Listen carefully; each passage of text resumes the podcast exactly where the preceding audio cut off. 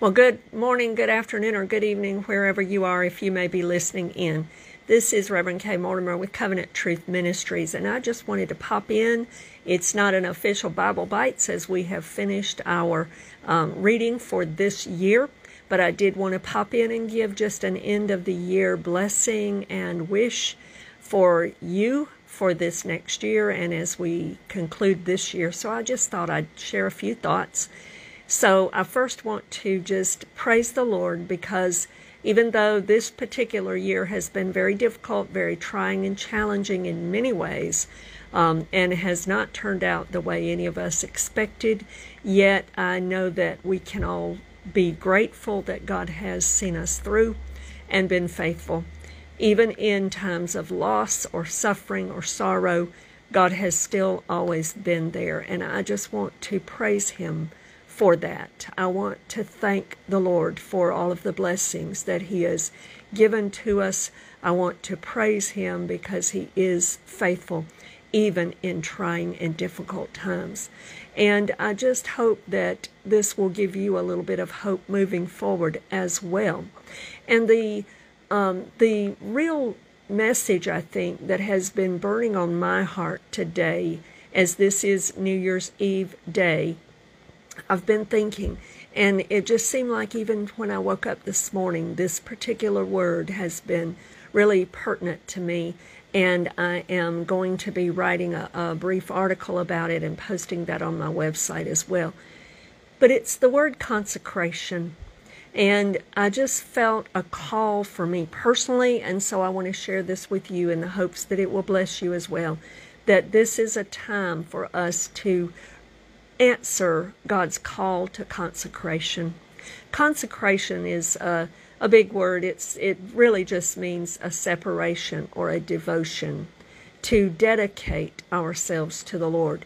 And you know, many times as Christians, we um, we might even want to rededicate our lives to the Lord. And so I just sensed a call to me personally and to share this call with you today that we will rededicate our lives to the Lord. If you've never given your life to the Lord, I encourage you and I implore you to do that. Oh, I've got another um, uh, message and another article going up as well today about New Year, New Life. We can be made brand new in Christ, and you can start this new year as a brand new person. You, all the old will be washed away.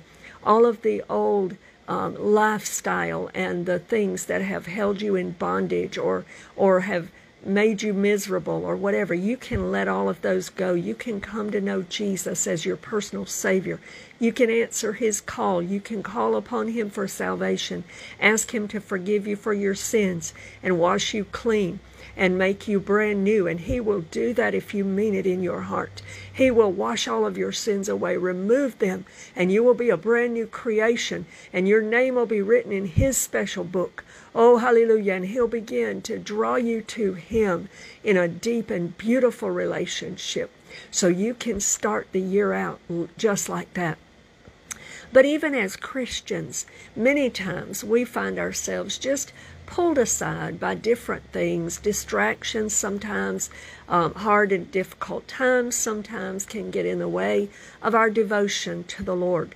And so I just encourage us all today to rededicate our lives to the Lord, rededicate and consecrate ourselves to Him for His purposes, for His will in this next year, and then commit to making it a year where we are growing in our faith.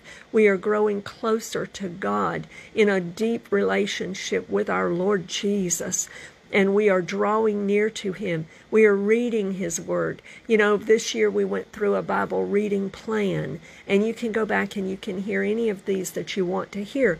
But I encourage you to maintain that, to keep it going, to do Bible reading in the new year, whether it's to follow some new plan, do the same plan we just did, or do some other reading that the Lord may lead you to do. But make sure that every day, you are reading the Word of God, and that you even grow deeper than that and begin to study the Word and grow as His disciple.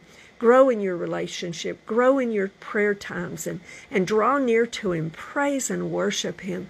I just pray these blessings over you in this new year and that you will grow closer to Jesus in this coming year than you've ever been before.